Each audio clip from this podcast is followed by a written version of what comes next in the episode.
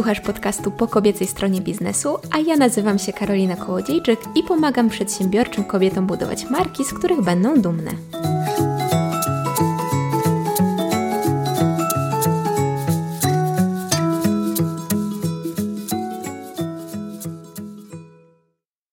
Witam Cię bardzo serdecznie w czwartym odcinku podcastu po kobiecej stronie biznesu, a jest to odcinek wyjątkowy. Mam nadzieję, że jeden z wielu.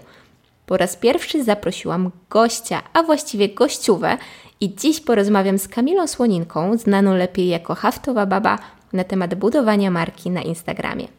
Kamila jest niezwykle inspirującą osobą, pięknie rozwija swoje konto na Instagramie właśnie, dlatego podpytałam ją troszkę o to, co sprawdza się u niej najlepiej, jakie były jej początki, jak tworzyć piękne, estetyczne zdjęcia, jak dobierać hasztagi, ale też jak radzić sobie z hejterami i jak wyznaczać im granice. Zrobiłyśmy sobie także krótki przegląd kreatywnych wyzwań fotograficznych na Instagramie, a wszystkie linki, wszystkie źródła oraz namiary na Kamilę znajdziesz w opisie tego podcastu oraz na blogu kobiecastronabiznesu.com. Nie przedłużając, zapraszam Cię do rozmowy. Cześć Kamila. Cześć, witam Cię serdecznie. Bardzo mi miło, że e, zdecydowałaś się wystąpić jako pierwszy premierowy e, gość w moim podcaście, a spotkałyśmy się w dużej mierze mm, po to, żeby porozmawiać o Twojej marce, o tym, jak podchodzisz do jej rozwoju na Instagramie, bo jest to główny kanał Twojej komunikacji. E, więc powiedz może na początku coś o sobie. Przedstaw się naszym słuchaczkom. Mm, tak jak wcześniej wspomniałaś, nazywam się Kamila, prowadzę Instagrama o hafcie pod tytułem Haftowa Baba. I to Fantastyczna właśnie... nazwa, przepraszam, fantastyczna. Tutaj ukłony dla mojego e, faceta, który tą nazwę właśnie wymyślił, więc e, całe zasługi powinny tutaj spływać na niego. Nazwa też się zmieniła po czasie, e, bo na początku była inna, ale to jest długa historia. Mm, I zajmuję się tak naprawdę haftem płaskim, realistycznym i Ponadto e, uczę o hafcie. Mam też swojego YouTube'a, na którym pokazuję i publikuję filmiki związane z haftem. I tak to się właśnie kręci haftowo. Mhm. E, I niedawno obchodziłaś pierwszą rocznicę tak naprawdę swojej działalności jako, no już teraz haftowa baba. Wcześniej, tak jak wspomniałaś, miałaś e, inną nazwę. Jak się z tym czujesz jako instagramerka z rocznym stażem, e, która w dodatku w ciągu tego roku, moim zdaniem, osiągnęła naprawdę całkiem sporo na tej platformie, bo tutaj dla dziewczyn, które Cię nie znają, tak szybko powiemy, że Kamila, tak jak wszystkie z nas, startowała od zera. Tak jest. Nie dostała na starcie E, żadnych obserwatorów ani polubień za darmo, a w tej chwili ma już prawie 7 tysięcy bardzo zaangażowanych osób e, zgromadzonych na swoim koncie. E, I powiedz mi proszę, jakie były Twoje pierwsze kroki, kiedy zdecydowałaś się, żeby wyjść z tą swoją pasją do ludzi, założyć Instagram, to co zrobiłaś wtedy? To był taki, e, można powiedzieć, trochę przełomowy moment, bo ja już wcześniej na moim Instagramie, gdzie zajmuję się stylizacjami i e, kostiumografią, czasem wrzucałam jakieś hafty, ale postanowiłam znaleźć dla tego osobne miejsce. Nie chciałam mieszać jakby tego hobby z wtedy wykonywaną pracą i stwierdziłam, że a może założę nowego Instagrama, będę mogła porobić jakieś fajne zdjęcia. Lubię haftować, w sumie haft zaczął się robić coraz bardziej popularny i stwierdziłam, dobra, spróbuję. I tak naprawdę, jak zawsze i większość rzeczy w moim życiu był to totalny spontan i stwierdziłam, że dobra, no to będę publikować, może coś się czasem sprzeda, może ludziom się to spodoba. I tak naprawdę zaczęło się to bardzo błaho właśnie. Po prostu zaczęłam. A czy miałaś już wtedy jakąś e, płatną ofertę, czy wychodziłaś tak stricte ze swoją pasją, e, nie mając jeszcze żadnego konkretnego produktu ani usługi? Planowałam sprzedawać e, broszki haftowane. E, to były takie oczy kwiaty, które kompletnie nie miały żadnego wzięcia. I tak naprawdę nic się z tego nie sprzedało, do tej pory zresztą. E, ja uważam, że te broszki były rewelacyjne, ale no, nie był to kontent dla klientów. Potem właśnie delikatnie zaczynałam, chciałam, stwierdziłam w sumie, że może chciałabym sprzedawać te hafty, które robię, mm, ale nie za bardzo sama wiedziałam, co mam z tym zrobić, co mam dać klientom. Jeszcze wtedy w ogóle nie czułam tych moich odbiorców, co im tak naprawdę dać, mhm. co im się może y, sprzedać, co będą chcieli kupić ode mnie. I co się zmieniło, że nagle ich poczułaś? Bo teraz masz e, sklep, który chyba hula Ci całkiem nieźle. Tak jak wspomniałam, Twoi e, obserwatorzy są naprawdę zaangażowani i coś, coś się musiało wydarzyć, że z tego produktu, który w ogóle nie miał totalnie wzięcia, nagle zaczęłaś robić kasę na tym, e, czym się zajmujesz. To jest tak, że przyszedł taki moment, w którym ja stwierdziłam, że chcę zacząć y, trochę uczyć ludzi o tym hafcie, że bardzo mało jest tego kontentu na Instagramie i na YouTubie polskim związanego z tym, jak haftować, jak zacząć haftować, co robić, jakieś ściegi, do czego dobierać. I tak w błahy sposób e, pod koniec roku, w grudniu, stwierdziłam, że może fajnie by było więcej pokazać tego, tego od strony technicznej. I to był mhm. taki właśnie przełom, gdzie okazało się, że naprawdę nie ma takiej osoby drugiej jak ja, która pokazuje to w taki sposób e, trochę bardziej na luzie, trochę też pokazując gotowe rozwiązania, a nie tylko jakby same same hafty, w sensie same ściegi konkretne, tylko na przykład mhm. właśnie tak jak prowadzę wyzwanie teraz, gdzie haftujemy owoce i warzywa. E, wcześniej były to kwiaty, były to napisy i, i to jakoś tak się kręci wokół tego i ludzie to po prostu polubili. I nagle się okazało, że to fajnie się sprzedaje. E, ja jeszcze działam na działalności nierejestrowanej, ale już na, tak powiem, na miesiącach będę musiała to zmienić, z racji tego, że faktycznie coraz lepiej na tym zarabiam. Więc to wszystko musi być formalnie uregulowane. Ale właśnie jest też jeszcze druga strona mojego Instagrama, te hafty realistyczne, które chyba przynoszą mi największą sławę tak naprawdę. I to jest rzecz, która też y, pojawia się, zaczęły się pojawiać po prostu indywidualne zamówienia, tylko już dlatego, że kiedyś wyhaftowałam jednego psa dla Life Catchers i jakoś tak y, po prostu poleciało falą. Twoje hafty realistyczne to jest totalny e, szał. Zanim się e, tutaj spotkałyśmy, żeby porozmawiać, to zresztą pisałam Ci na Instagramie, nie powiem, nie zacytuję jakimi słowami, bo były niecenzuralne, ale pokazywałaś piękną, wyhaftowaną przez siebie kurę którą naprawdę łatwo można pomylić ze zdjęciem. Czy powiedziałabyś, że jesteś pionierką, e, jeśli chodzi o taki haft realistyczny w Polsce właśnie? Szczerze, wydaje mi się, że jedną, jestem jedną z nielicznych osób, które zajmują się tym haftem realistycznym. Poznałam jeszcze jedną dziewczynę właśnie y, dzięki Instagramowi, Polkę, która też y, robi takie hafty realistyczne.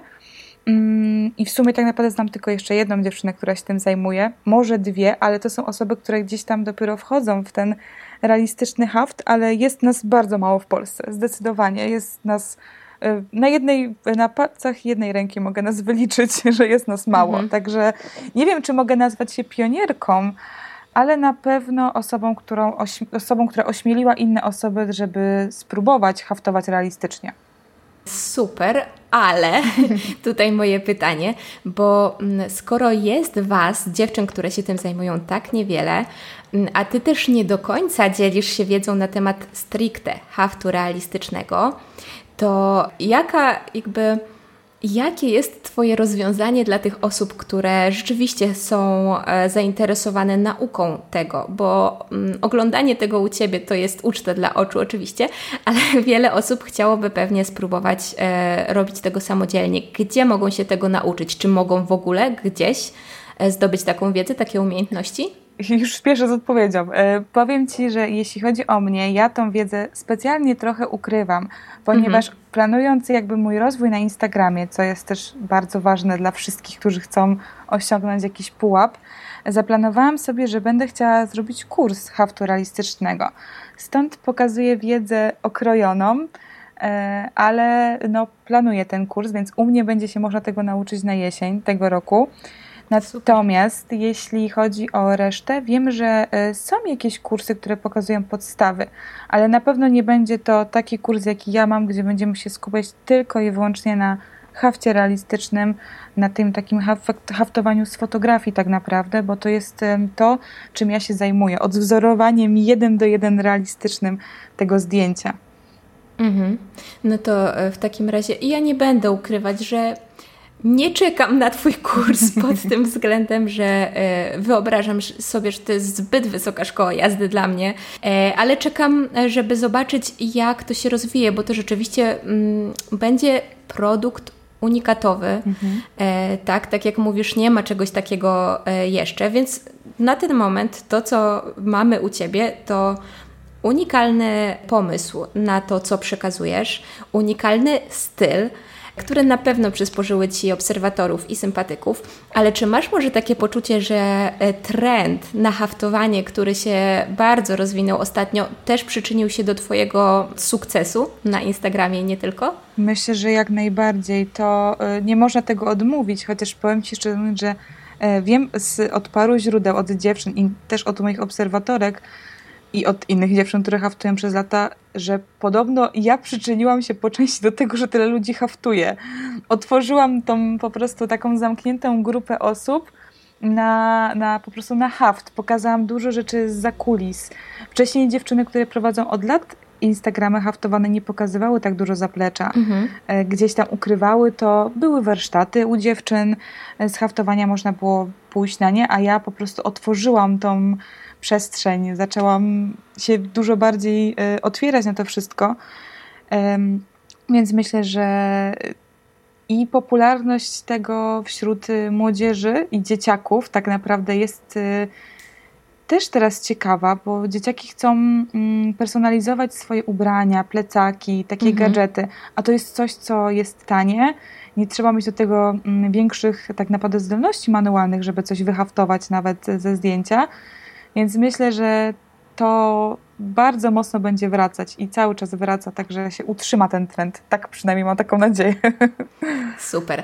A wspomniałaś teraz też o tym, że pokazujesz e, swoje zaplecze. Mhm. Co to dokładnie oznacza? Co oznacza pokazywanie backstage'u haftowej baby? Przede wszystkim pokazuje dużo tego, co się dzieje od tyłu, czyli tak naprawdę cały proces powstawania haftów. Moi obserwatorzy na moim Instagramie, na moim Insta Stories mogą śledzić nieraz od y, powstawania wzoru aż po wykonanie całego haftu y, na tamborku. Pokazuje tak naprawdę też jak pracuję nad y, wzorami do haftu, które mhm. będą wychodzić w PDF-ach. Pokazuje jak pakuję gdzie kupuję rzeczy do zestawów. Tak naprawdę nie trzymam żadnych tajemnic, jeśli chodzi o, um, o moje takie biznesowe sprawy, bo wiem, że mimo to, że konkurencja nie śpi i wiele osób gdzieś tam próbuje czasem um, kopiować moje pomysły i, rozwiązania, mm, to ja nie mam zamiaru tego ukrywać, e, bo też mam taki szacunek do moich odbiorców. Chcę, żeby oni uczciwie wiedzieli, że jeśli będą chcieli sami coś kupić, to mogą znaleźć to tam i tam. A jeśli będą chcieli znaleźć gotowe rozwiązanie, pięknie zapakowane przez haftową babę, to zawsze mogą przyjść do mnie i kupić to ode mnie. Więc staram się tak nie myśleć o tym, że to jest problem mój backstage. E, mhm. Pokazuje też tak naprawdę wszystko, co się dzieje związane z haftem. Co kupuję, jakieś takie nowości, gadżety haftowe. Ja wcześniej tego nigdzie nie widziałam u nikogo. Czasem u dziewczyn za granicą, ale ten towar jest też inny niż u nas. Jednak e, my mamy trochę mniejszą dostępność pewnych produktów albo marek. Stąd e, właśnie stwierdziłam, że to też jest ciekawy content na Insta Stories, żeby to pokazywać właśnie. Mhm. Pamiętam, że jak dopiero odkryłam Cię w internecie i na Instagramie, mm, to e, kompletowałaś, zaczynałaś wtedy kompletować gotowe zestawy startowe mhm, do tak. haftu i pokazywałaś e, piękne kolory mulin, które tam dobierasz i dla mnie to było takie, takie wow, jakie to jest wszystko ładne, jakie to jest ze sobą wszystko spójne, e, tak kolorystycznie i od razu rzuciło mi się w oczy Twoje wyczucie stylu, które, no nie ukrywajmy ze względu też na to, e, czym się zajmujesz poza haftem, jest na pewno no, na wysokim poziomie i to widać na Twoim Instagramie, to widać w Twoim feedzie, ale on także zmieniał się na przestrzeni czasu, prawda? To nie jest tak, że tak. ten styl, który Ty masz teraz, miałaś od początku, tylko on wyewoluował. Czy to był u Ciebie świadomy proces? Z tym moim feedem było tak, że on faktycznie zmieniał się na przestrzeni czasu, bo tak jak um, wydaje mi się, że ja też dojrzewałam jako haftowa baba do tego momentu, gdzie jestem teraz, e, gdzie jestem naprawdę w 100% zadowolona z tego, jak to wygląda. E, to też był proces i ja uważam, że taki proces też jest potrzebny i że nie od razu Rzym zbudowano. Trzeba sobie dać też czas na to, żeby pewne rzeczy dojrzały. Ja też przez ten mm, no, może nie rok, ale powiedzmy, że przez jakieś 6-7 miesięcy dopracowywałam swój indywidualny preset w Lightroomie, e, szukałam tych idealnych rozwiązań, jakby zdjęć, e, tych ujęć, które, które e, są u mnie teraz, które się powtarzają. Mhm. Szukałam tego takiego mojego własnego rozwiązania i nie ukrywam, że bardzo pomogło mi też w tym e, kurs White Rocks, Insta Metamorfoza, który zrobiłam sobie, nie pamiętam, jakoś po wakacjach to było. On bardzo dużo mi pomógł w tamtym roku, ale to jest proces. Tutaj nic nie dzieje się od razu i też był to po części świadomy proces, a po części ufanie swojej własnej intuicji i podążanie za tym, co gdzieś tam się w głowie zmienia. A czy szukałaś gdzieś poza kursem e, Oliforyś inspiracji do tego, jak ten Twój feed może wyglądać, jak mogą wyglądać te Twoje zdjęcia? Czy robiłaś wszystko e, bazując jakby na tym, co sama czujesz, co Ty byś chciała przetestować i na swojej własnej wizji? Absolutnie bazowałam na swojej własnej wizji. Ja um, często inspiruję się różnymi rzeczami, które mnie otaczają, czy sztuką, czy fotografiami innych osób, czy ilustracjami, ale zawsze, nawet jeśli jest to jakaś inspiracja, jest to takie po prostu zebranie kilkunastu rzeczy, które składają się na moje zdjęcie, mój rezultat. Czyli nawet jeśli pojawiają się jakieś trendy na Instagramie zdjęciowe, jak na przykład selfie w lustrze, które było strasznie popularne. Mhm. E, ja na przykład takie selfie w lustrze pierwsze zrobiłam sobie w styczniu 2020 roku i jakby śledzenie tych trendów jest naturalną rzeczą, ale jeśli chodzi o to, wszystko co pojawia się na moim Instagramie jest y, moje, bardzo moje. Bardzo staram się o to, żeby to jednak było moje indywidualne podejście do zdjęć. E, ja też, tak jak wspomniałam wcześniej, zajmowałam się stylizacją i kostiumami i też do tej pory rzadko, bo rzadko, ale czasem to robię. Mm, I gdzieś tam w człowieku jednak zostaje, zostaje to i ta taka mm, naturalna rzecz, jak chociażby dobieranie elementów, robienie sobie czasem jakiegoś dziwnego makijażu, no to, to zostaje i to jest coś fajnego, co, co cieszę się, że mogę kontynuować na moim Instagramie i co ciekawe, moi odbiorcy też bardzo lubią, więc to jest w ogóle super. Mhm. A co doradziłabyś osobie, która nie ma takiego zaplecza e, związanego z estetyką, jeśli mogę tak to ująć, jak ty, mhm. która nie czuje się dobrze w, po tej wizualnej stronie Instagrama i która nie ma zielonego pomysłu właśnie na to, jak te jej zdjęcia e, mogłyby wyglądać? Czy masz jakąś taką wskazówkę, która mogłaby pomóc dziewczynom?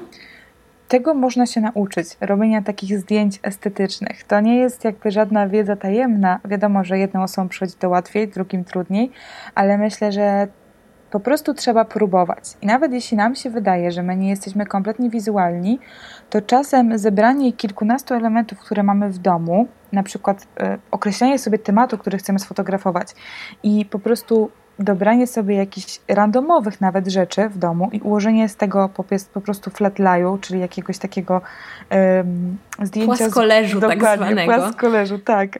E, to już jest coś, co może nas nauczyć jakiejś kreatywności i uważam, że po prostu trzeba próbować metodą prób i błędów. Ja też jestem taką osobą, która do wszystkiego dochodzi sama i moje zdjęcia na początku też nie były rewelacyjne. I wręcz jak na nie patrzę, czasami mam takie serio w dyfy, co tam się w ogóle działo, nie? jak to jest możliwe. Więc e, nie należy się zrażać, należy jak najwięcej po prostu trenować, robić zdjęć, brać udział na przykład w wyzwaniach, które organizują dziewczyny na swoich Instagramach e, zdjęciowych. To w ogóle mhm. super rozwija kreatywność, bo czasem ciężko się jest nam znaleźć jakiś temat konkretny pod zrobienie zdjęć. Ja sama bardzo często biorę udział w takich wyzwaniach to daje nam taki napęd, że ok, mam jakiś konkretny temat, to nagle gdzieś tam się pojawiają pomysły do zrobienia tego. Więc im więcej się działa, e, im więcej się robi, tym jest łatwiej tą kreatywną, wizualną część u siebie wypracować. Także nie należy się zrażać i mówić sobie, że czegoś się nie potrafi i nie mam takiej możliwości, bo nie umiem. Tylko po prostu zacznij robić, próbować i zobaczysz, że to samo wyjdzie z ciebie, prędzej czy później. A czy jesteś w stanie podać przykłady takich kont na Instagramie, które właśnie organizują mniej lub bardziej cyklicznie mm, tego rodzaju kreatywne e, wyzwania, e, w których Ty sama bierzesz udział? Oczywiście, zaraz Ci tutaj powiem, tylko sobie otworzę Instagrama, żeby nie przekręcić żadnej z nas. E, na pewno będzie to Kreatywna Środa u Inuinki. E, to, mhm.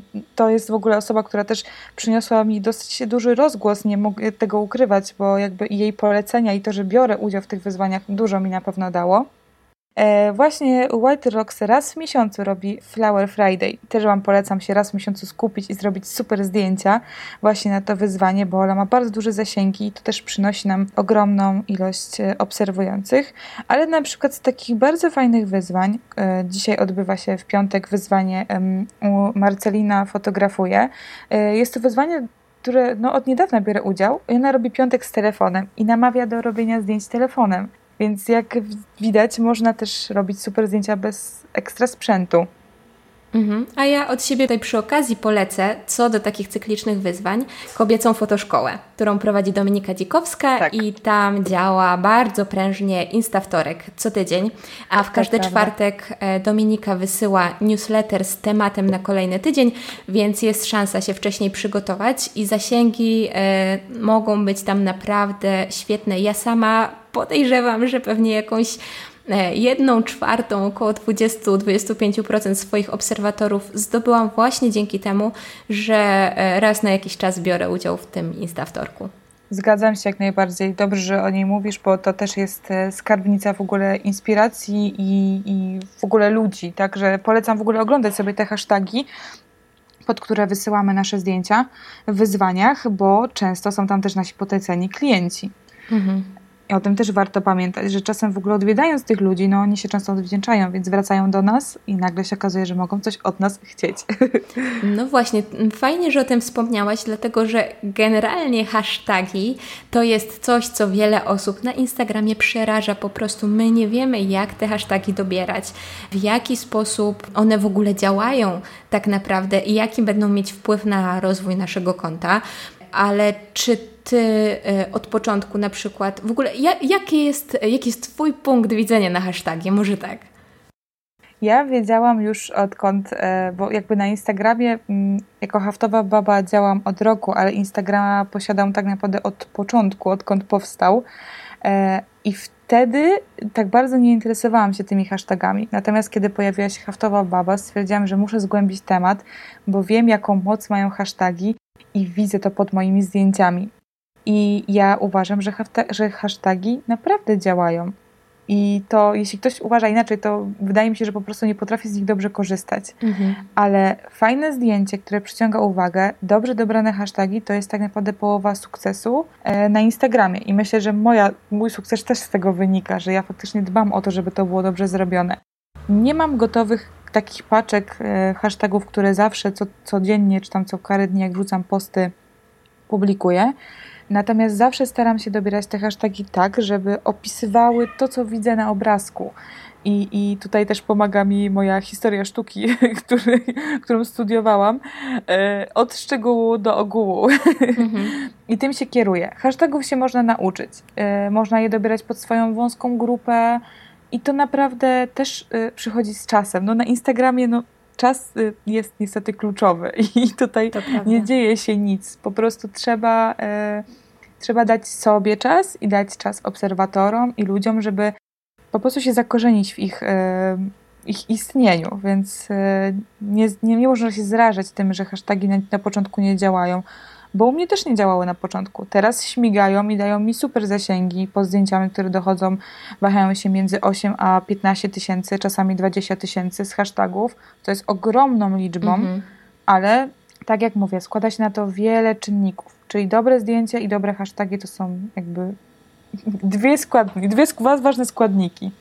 To może ja tutaj wtrącę jeszcze taki mały protip dla dziewczyn, które rzeczywiście z tymi hashtagami walczą, bo Opisanie tego, co widać na zdjęciu za pomocą hashtagów jest bardzo ważne, e, ale jeśli e, przypomnijmy albo powiedzmy, że hashtagów pod każdym zdjęciem mamy do dyspozycji 30 i ciężko jest znaleźć 30 hashtagów tylko na temat tego, co na tym zdjęciu się znajduje.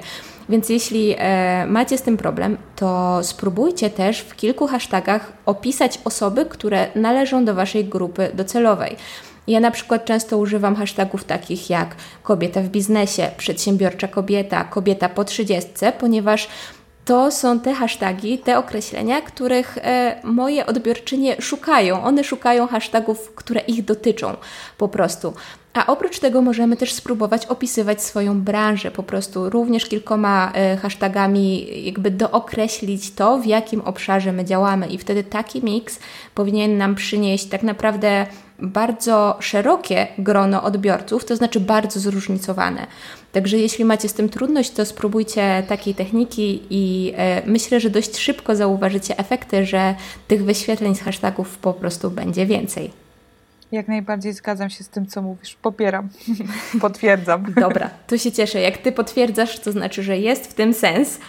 E, ale dotarłyśmy tutaj do takiego ciekawego punktu, bo tak, powiedziałyśmy sobie, że masz e, unikalny styl, e, unikalne, unikalną ofertę, unikalną wiedzę, którą przekazujesz. Do tego dobrze operujesz e, hashtagami. E, no ale tych 7 tysięcy obserwatorów nie wzięło się chyba tylko z unikalnego stylu i z e, hashtagów. To znaczy, ciężko jest w ciągu roku, e, jak się nie jest influencerem, który pokazuje swój e, luksusowy świat, bo takim osobom oczywiście bardzo łatwo jest zdobyć nowych obserwatorów, ale mimo wszystko jakby czegoś mi tutaj brakuje w tej układance, jakiegoś elementu, który tutaj wpłynął na Twój rozwój i na Twój sukces szczerze mówiąc, ja też się czasem zastanawiam, skąd ci ludzie się biorą. I tak, tak szczerze, um, wydaje mi się, że chyba też duży wpływ na to miało jakby publikacje osób e, bardziej popularnych na Instagramie mhm. i to jakby były udostępnienia mm, z własnej woli tych osób. Nie pomyślcie sobie tutaj, że ja e, pisałam do tych osób i prosiłam o udostępnianie moich, e, mojego kontentu, tylko to po prostu jakoś wychodziło tak mimowolnie, że odnajdywało mnie osoby, które na przykład mają, nie wiem, 50-20 tysięcy obserwujących i publikowały, że hej, zobaczcie, haftowa baba robi fajne treści. Na Instagramie mam wrażenie, że teraz też panuje taki trend, że mm, fajnie jest dzielić się wiedzą, pokazywać jakieś fajne rozwiązania z każdej dziedziny życia i to też przyciąga nowe osoby.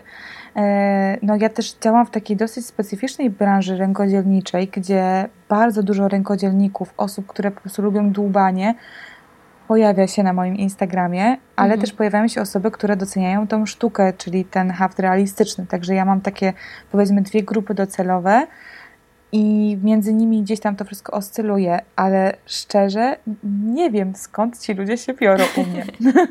No dobra, e, powiem Ci, że zadając to pytanie miałam takie ukryte założenie właśnie, żebyś opowiedziała o tych udostępnieniach, e, bo, bo one rzeczywiście świetnie działają. A powiedz mi, e, jak udostępnicie takie duże konto, takie, taka osoba, która ma powiedzmy 50 tysięcy followersów, to jaka jest na to Twoja reakcja? Czy Ty odpowiadasz tym osobom, dziękujesz im, wspominasz o nich? Jak, e, jakby, jaka e, jest procedura po udostępnieniu?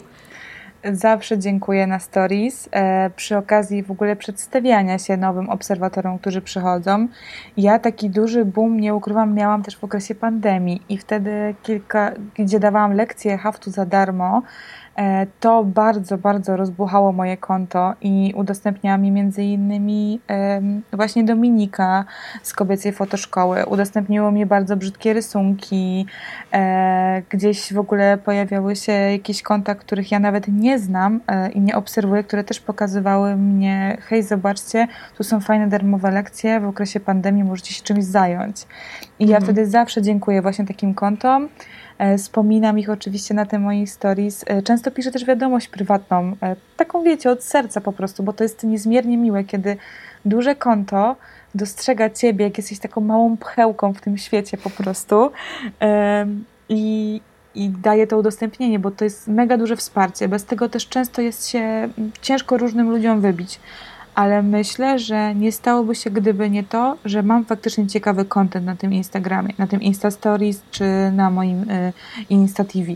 Mhm. No właśnie, e, a jeśli chodzi o to rozróżnienie między e, konto na Instagramie rozumiane jako feed, a Insta Stories, to jestem ciekawa, jak, e, w jaki sposób Ty dzielisz te treści, jak decydujesz, co powinno iść na Insta Stories, a co powinno trafić na Twój profil.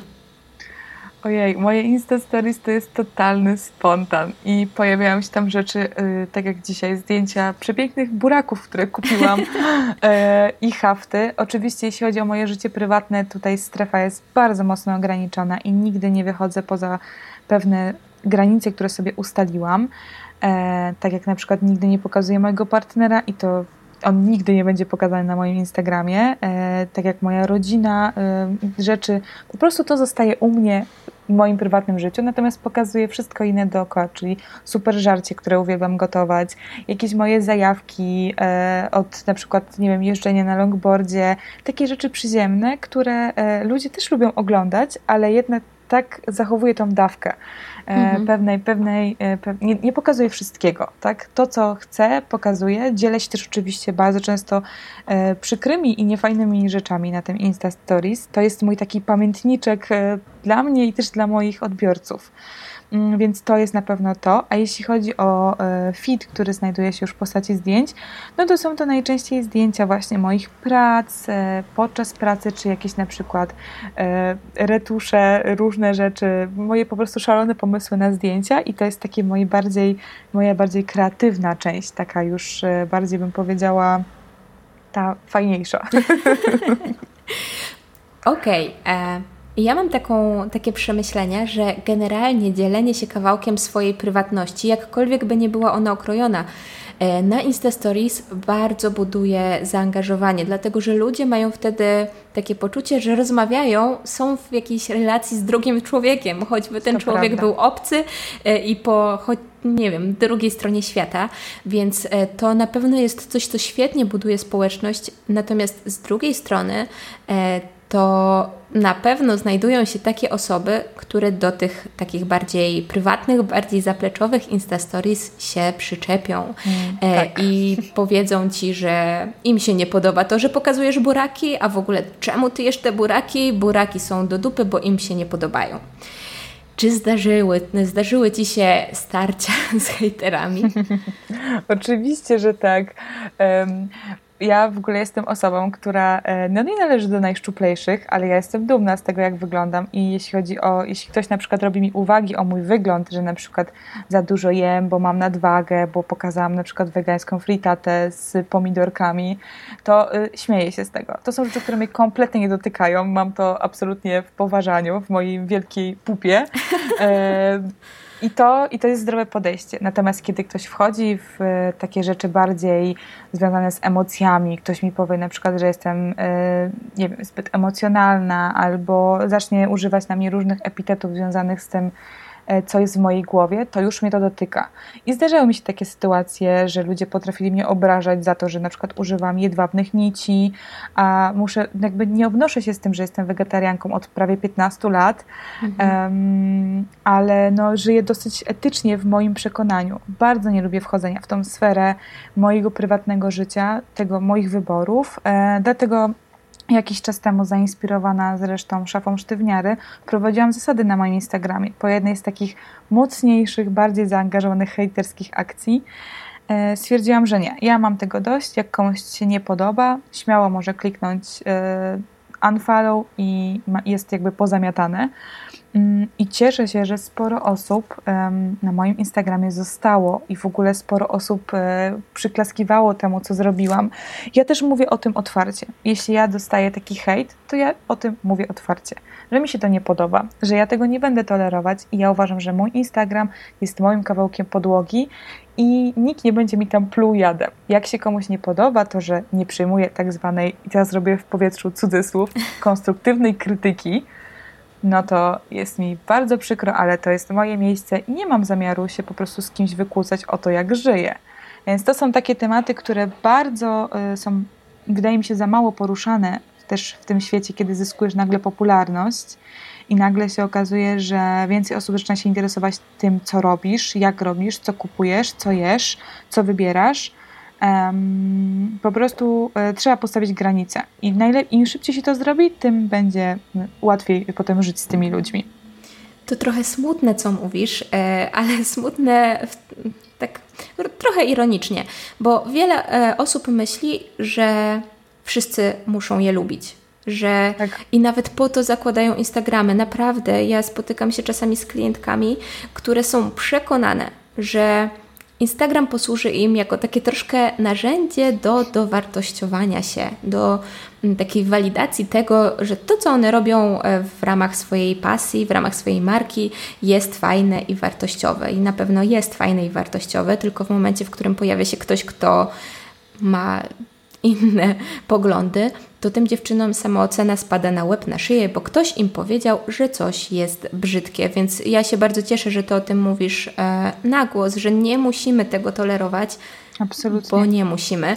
Ale przypomniała mi się teraz też e, sytuacja związana z Twoim YouTube'em. E, jak mm. kiedyś pod jednym z chyba pierwszych takich Twoich filmików ktoś napisał Ci, że jesteś nieprofesjonalna, a potem nie potrafił tego uzasadnić.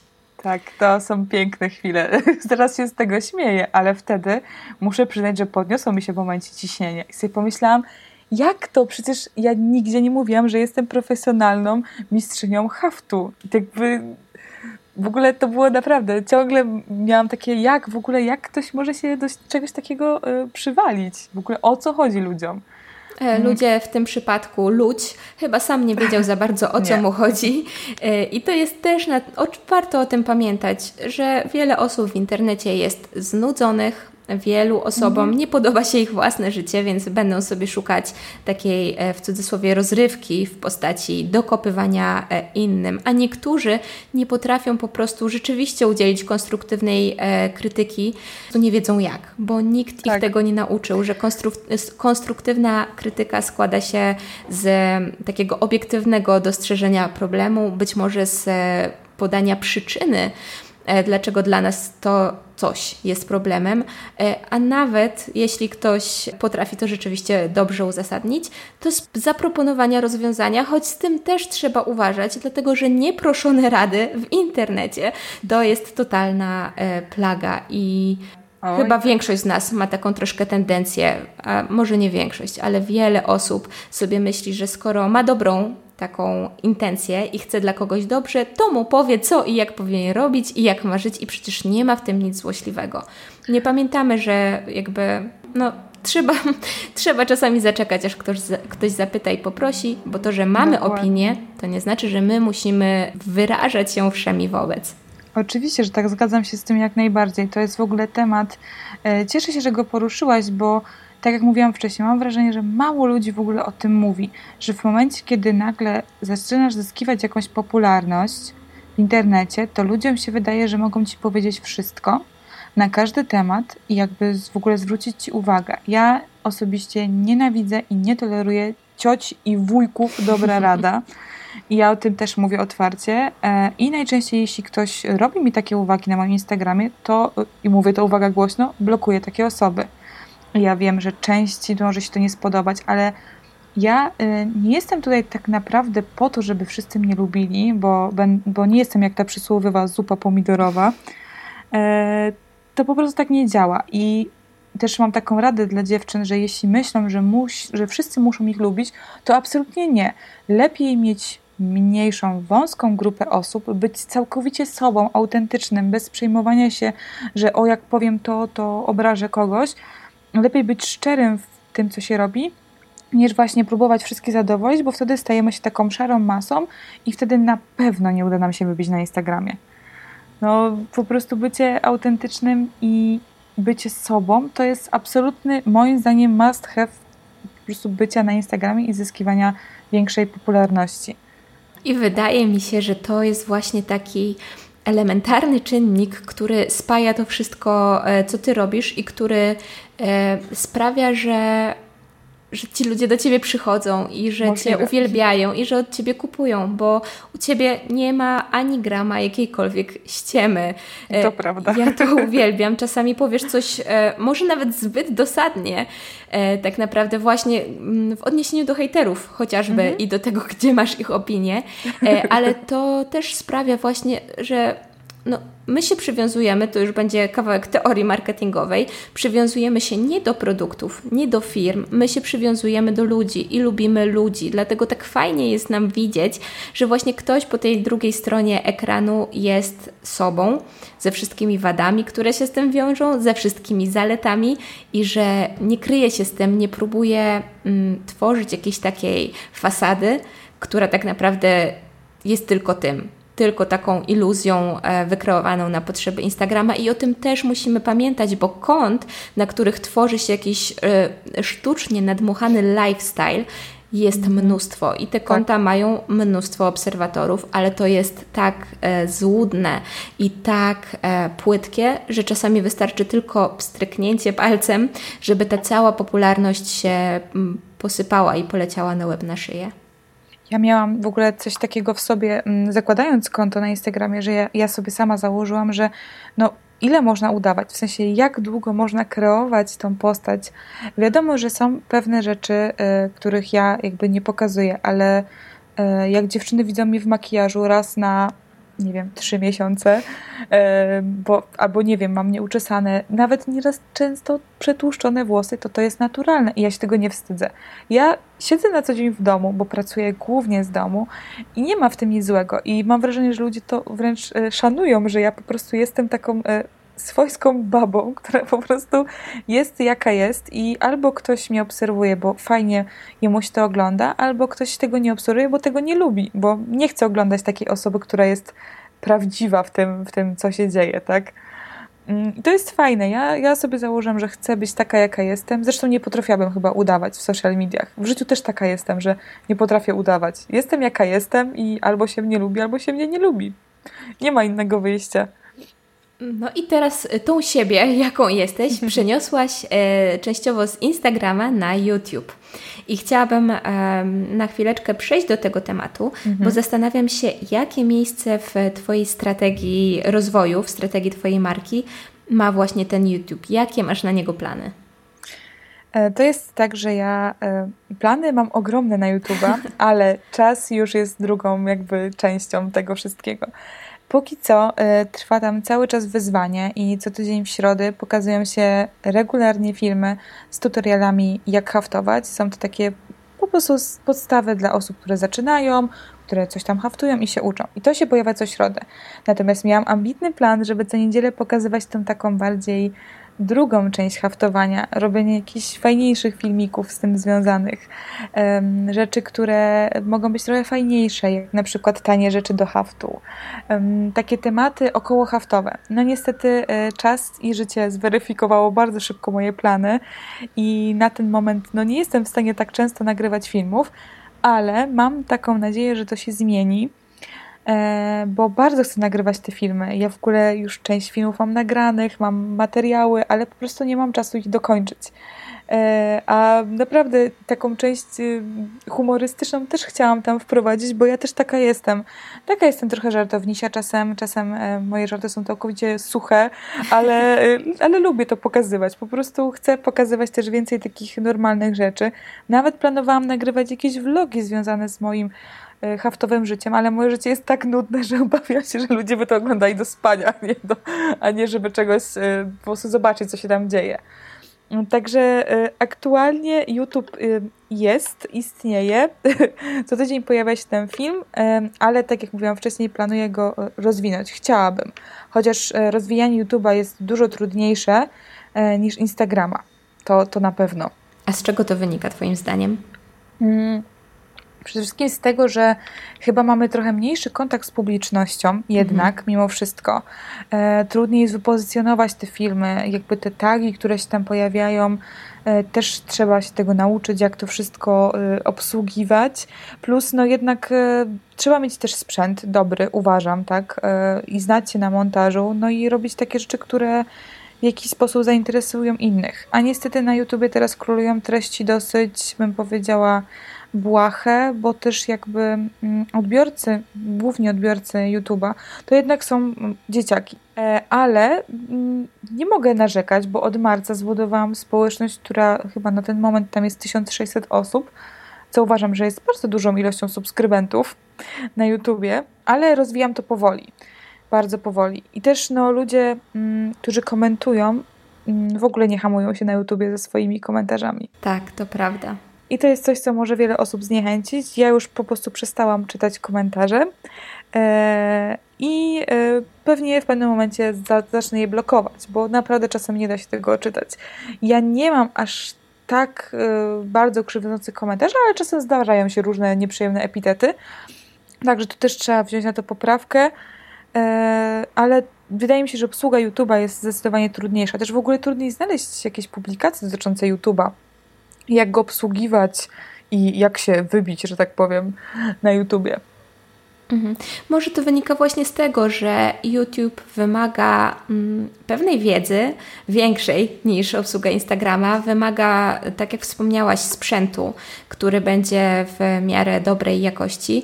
E, I tak się utarło, że to jest z jednej strony taka troszkę bardziej elitarna mhm. platforma pod tym kątem, to znaczy, że ma większe wymagania, e, więc była zarezerwowana raczej dla firm e, albo dla osób, które miały te wymagania w dupie, bo no kurczę, mnóstwo dzieciaków, które nagrywały na przykład filmiki z tego, jak grają w gry, porobiło mniejsze lub większe kariery na YouTubie, więc chyba nie ma tam, albo dopiero się tworzy taka mhm klasa średnia, tak? Czyli taki przeciętny użytkownik, przeciętny twórca, który może nie ma budżetu wielkiej firmy, ale nie chce też nagrywać filmików jak, e, no nie wiem, je przy stole kuchennym burgera, no bo takie, takie rzeczy, które się nazywają, to się, to się nazywa chyba mukbang, mukabang, czyli jedzenie na, e, na wizji. No też się pojawiają. Więc chyba dlatego nie tworzy się tak wielu materiałów edukacyjnych, jak tego YouTube'a, e, YouTube'a ogarnąć, bo nie ma aż tak Też dużego tak. Mam wrażenie, że jakby kariera na YouTubie to jest w ogóle loteria, tak autentycznie. Bo jeśli na Instagramie jakoś jeszcze jesteśmy w stanie się ukierunkować, coś wymyślić, zaplanować sobie jakąś strategię, to mam wrażenie, że na YouTubie to jest totalny po prostu random. I ja tak często mam, że pracuję nad filmem, dopracowuję go, w ogóle montaż trwał 5 godzin i ma tak mało wyświetleń w stosunku do filmu, który zmontowałam w godzinę i nagrałam go w godzinę, że ja się zastanawiam, jak to jest możliwe. Yy, także mam wrażenie, że YouTube to jest w ogóle kwestia ogromnego przypadku, tak naprawdę, ale muszę powiedzieć, że na pewno miało to też wpływ na moją popularność na Instagramie, e, bo e, pojawiają się ludzie, którzy w ogóle nie mają Instagrama, ale YouTube'a jednak mają. No, mają e, konto na Google'ach, poza tym, żeby oglądać treści na YouTube nie trzeba mieć żadnego mhm. konta i potem jakoś tak płynnie przechodzą na tego Instagrama mm, często, ale y, uważam to za dobre posunięcie, że zaczęłam prowadzić kanał na YouTubie.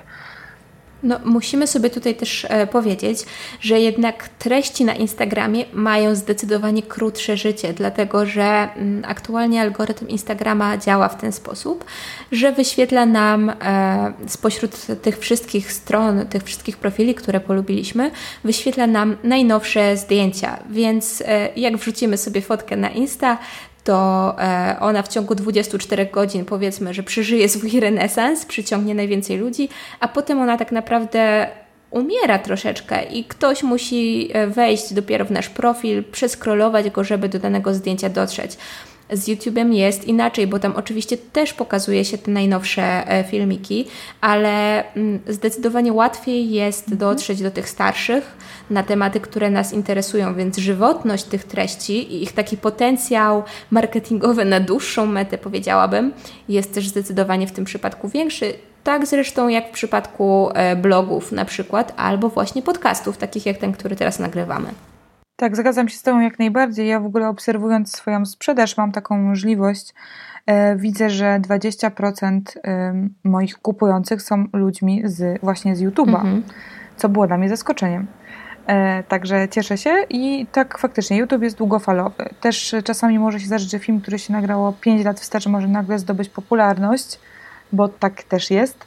E, także no, ja zachęcam, jeśli ktoś ma możliwości sprzętowe i przede wszystkim czuje się na siłach nagrywać na YouTubie, faktycznie do robienia fajnych treści. Ale to też trzeba zweryfikować, bo na YouTubie jest pełno um, no, treści takich bardzo do śmietnika, e, ale jeśli ma się fajną, fajną wiedzę, fajny temat do zaproponowania, to ja uważam, że czemu nie? Można przecież spróbować zawsze. Robić YouTube'a. Jasne. A y, czy jest jakaś taka jeszcze platforma, którą chciałabyś przetestować w swojej komunikacji z odbiorcami, a z jakiegoś powodu do tej pory tego nie zrobiłaś? A może przeciwnie, już nie masz żadnych innych potrzeb i wystarcza Ci to, co, y, czym dysponujesz teraz? Jeśli chodzi o Facebooka, to pogrzebałam już w ogóle nadzieję na to, że będę tam kiedykolwiek jakoś bardziej zaangażowana, dałam sobie z tym spokój. Natomiast nie wiem, czy taką platformą e, jest Patronite, mhm. e, ale myślę intensywnie od paru miesięcy o właśnie Patronite, mm, o takiej możliwości wspierania mnie przez moich e, odbiorców ale waham się bardzo jeszcze. Nie potrafię sobie tego wszystkiego w głowie przeskoczyć. Dla mnie to jest nie chcę oczywiście nikogo obrazić, kto posiada Patronite'a, trochę takie żebranie, ale z jednej strony wiem, że są osoby, które chciałyby w jakiś sposób na przykład wspomóc moje działania, chociażby to, że co tydzień wysyłam newslettera z darmowymi lekcjami haftu. Nikt mi za to nie płaci. Robię to dlatego, że lubię to robić. E, a nie zawsze, ile można kupić ode mnie wzorów do haftu. Mm. to też tak jest, że może byłaby to fajna forma też taka wsparcia ze strony moich e, odbiorców, jakichś tam osób, które po prostu mnie lubią. E, być może musisz do tego po prostu jeszcze dojrzeć, do tej decyzji, bo rzeczywiście to tak jest też wśród odbiorców, że część z nich będzie zachwycona, mogąc jakby wspomóc właśnie jakiegoś swojego ulubionego twórcę, a druga część tak to odbierze, jak ty opisałaś, czyli jako takie nowoczesne żebractwo. Dokładnie. w internecie. E, ale to na pewno jest jakaś taka forma, żeby, żeby móc wyrazić swoje uznanie dla danego e, czy influencera, czy właśnie kreatora treści, jakkolwiek sobie taką osobę nazwiemy. Jeszcze tak na koniec, powiedz mi, mm, jeśli chodzi o tego face'a, to czemu ty go skreślasz? Co ci tam nie pasuje? Nie mam zielonego pojęcia, ale po prostu mam wrażenie, że jest dla mnie zbyt przestarzały już na ten moment. E, zdecydowanie bardziej odnajduję się na Instagramie. Poczułam to flow od razu e, z Instagramem, a takie podrygi moje chwilowe z Facebookiem jakoś do mnie to nie przemawia. Też sama bardzo rzadko korzystam z tej platformy. Właściwie tylko do kontaktów w sumie biznesowych w tym momencie i czasem mm, we wcześniejszych latach było to szukanie głównie zleceń na różnych grupach, a teraz po prostu nie potrafię się przemóc, aczkolwiek mam swoją grupę na Facebooku, mhm. e, taką grupę wsparcia w hafcie płaskim, gdzie też serdecznie zapraszam oczywiście. Mm, i tam często z dziewczynami też sobie dyskutuję i ta grupa na Facebooku jest dla mnie fajna. Ja ją też często stosuję jako oczywiście technikę sprzedażową, czy żeby pokazać na przykład dziewczynom, że o, zobaczcie, jest nowy film na YouTubie, może chcecie sobie zobaczyć. Więc to jest takie przyjemne z pożytecznym, ale to też jest tak, jak kiedyś były e, fora, bardziej mhm. w taki sposób to traktuję. Więc to jest fajne dla mnie. Ta grupa na Facebooku jest czymś, co faktycznie działa, funkcjonuje i ma się całkiem dobrze. Natomiast sam mój fanpage na Facebooku istnieje, no ale jest e, przeze mnie traktowane jak takie e, najgorsze dziecko w rodzinie. To z jednej strony to tak brzmi trochę smutno, e, ale ale z drugiej strony ja to też rozumiem. E, mój fanpage mógłby równie dobrze nie istnieć i o ile na Instagramie jeszcze zdarza mi się od czasu do czasu pokazać, choć też nie jestem jakimś tutaj e, hiperaktywnym użytkownikiem, tak Facebooka również nie czuję i rzeczywiście myślę, że wiele z nas ma takie odczucie jak ty, że jest e, to już takie trochę przestarzałe narzędzie, e, z takim wyjątkiem właśnie tych grup, które mm, potrafią być świetnym medium do budowy społeczności, do nawiązywania relacji. Tak jak powiedziałaś, to jest taki odpowiednik forów internetowych, tylko taki troszkę bardziej kontrolowany. Te warunki są troszkę bardziej kontrolowane, bo my widzimy, kto w tej grupie jest, możemy też ręcznie te osoby do grupy przyjmować, więc to jest mega fajna sprawa. Ale ja mam teraz do Ciebie już ostatnie pytanie, które mhm. mi się nasunęło e, i które nasuwa mi się już od jakiegoś czasu, jak o Tobie myślę. Skąd Ty bierzesz na to wszystko, kurde, czas? mam taką magiczną skrzynkę. nie, nie, żartuję. Nie mam żadnego pojęcia. Uwierz mi, że mm, ja jestem taką osobą, która lubi sobie odpocząć. Lubię się zrelaksować przy serialu, przy, przy książce, przy filmie czy na spacerze. Mm, ale to jest tak, że albo pracuję, albo odpoczywam. U mnie to nie, nie mam zielonego pojęcia, skąd bierze się ten czas mój. E, staram się planować moje działania, ale oczywiście planowanie swoje, a Kamila swoje. To jest tak, że mm, nie narzucam sobie niczego i też mm, przestałam narzucać na siebie rygor pracy. Mhm. Ja też jestem pracocholikiem i muszę to przyznać, wszem i wobec, ale postanowiłam sobie, że jeśli czegoś nie zrobię, nawet jeśli miałam konkretny określony termin, to przecież świat się nie zawali. Nic się nie stanie złego. Fajnie jest sobie wyznaczać granice swojej pracy. Też no, praca z domu nie jest pracą najłatwiejszą. To prawda. I trzeba się nauczyć rygoru pracy, trzeba się nauczyć przede wszystkim pracy samemu ze sobą. I ja wiem, że dużo osób przedstawia pracę y, nad własnym biznesem, czy nad y, w ogóle z domu jako. Ziemię obiecaną. Tak, po prostu naj, najpiękniejsze rzeczy na świecie, ale powiem Wam szczerze mówiąc, że ja trzeci rok pracuję jako freelancer i to wcale nie są łatwe rzeczy, więc jest trudno, jest bardzo ciężko. Nieraz nie potrafię się zmobilizować w ogóle do pracy i wkurzam się na siebie, ale obiecałam sobie, że nie będę tego robić, ponieważ to jest naturalne. Tak samo jak w pracy na etacie czasem nam się nie chce, tak samo w pracy dla samego siebie też nam się może nie chcieć. Więc czas y, czas jest pojęciem względnym u mnie i często robię rzeczy na przykład na ostatnią chwilę albo pod presją czasu, mm, bo po prostu tak mam i tak całe życie pracowałam i niestety tak, takie głupie nawyki mam, ale to też u mnie się sprawdza, bo wtedy się mobilizuję i pracuję mhm. szybciej. Mm, ale tak jak mówię, przestałam sobie narzucać rygor pracy i po prostu żyję chwilą e, w miarę zaplanowaną, ale staram się e, po prostu żyć chwilą. Super. I to jest idealne przesłanie na koniec. Nie spinajmy się nad pracą za bardzo, bo tak jak rozmawiałyśmy, najważniejszy jest pomysł na siebie, e, autentyczność i taka pasja w tym, co robimy, tak a jest. cała reszta sobie przyjdzie gdzieś tam po drodze, jeśli będziemy konsekwentne. Oczywiście, że tak. No i jeszcze y, pamiętajcie o y, takiej oryginalności samego siebie. Nie kopiujcie. Bądźcie oryginalni. Nawet jeśli Wam się wydaje to głupie y, na ten moment, to ludzie to docenią. Naprawdę. Ja wiem sama po sobie. Bycie super. oryginalnym jest super. Super była też rozmowa z Tobą, więc bardzo Ci dziękuję. A oczywiście nasze słuchaczki odsyłam na Twoje kanały. W opisie do podcastu będziecie miały wszystkie linki do Kamili więc zachęcam Was, żebyście, jeśli jeszcze jej nie obserwujecie, to śledziły, co Kamila robi jako haftowa baba w internecie, bo może tak jak ja, dzięki temu zainteresujecie się haftem. Kto wie? Dziękuję również Karolina za rozmowę, było super. Miło mi było gościem tutaj być u Ciebie. Dzięki, pa! Pa!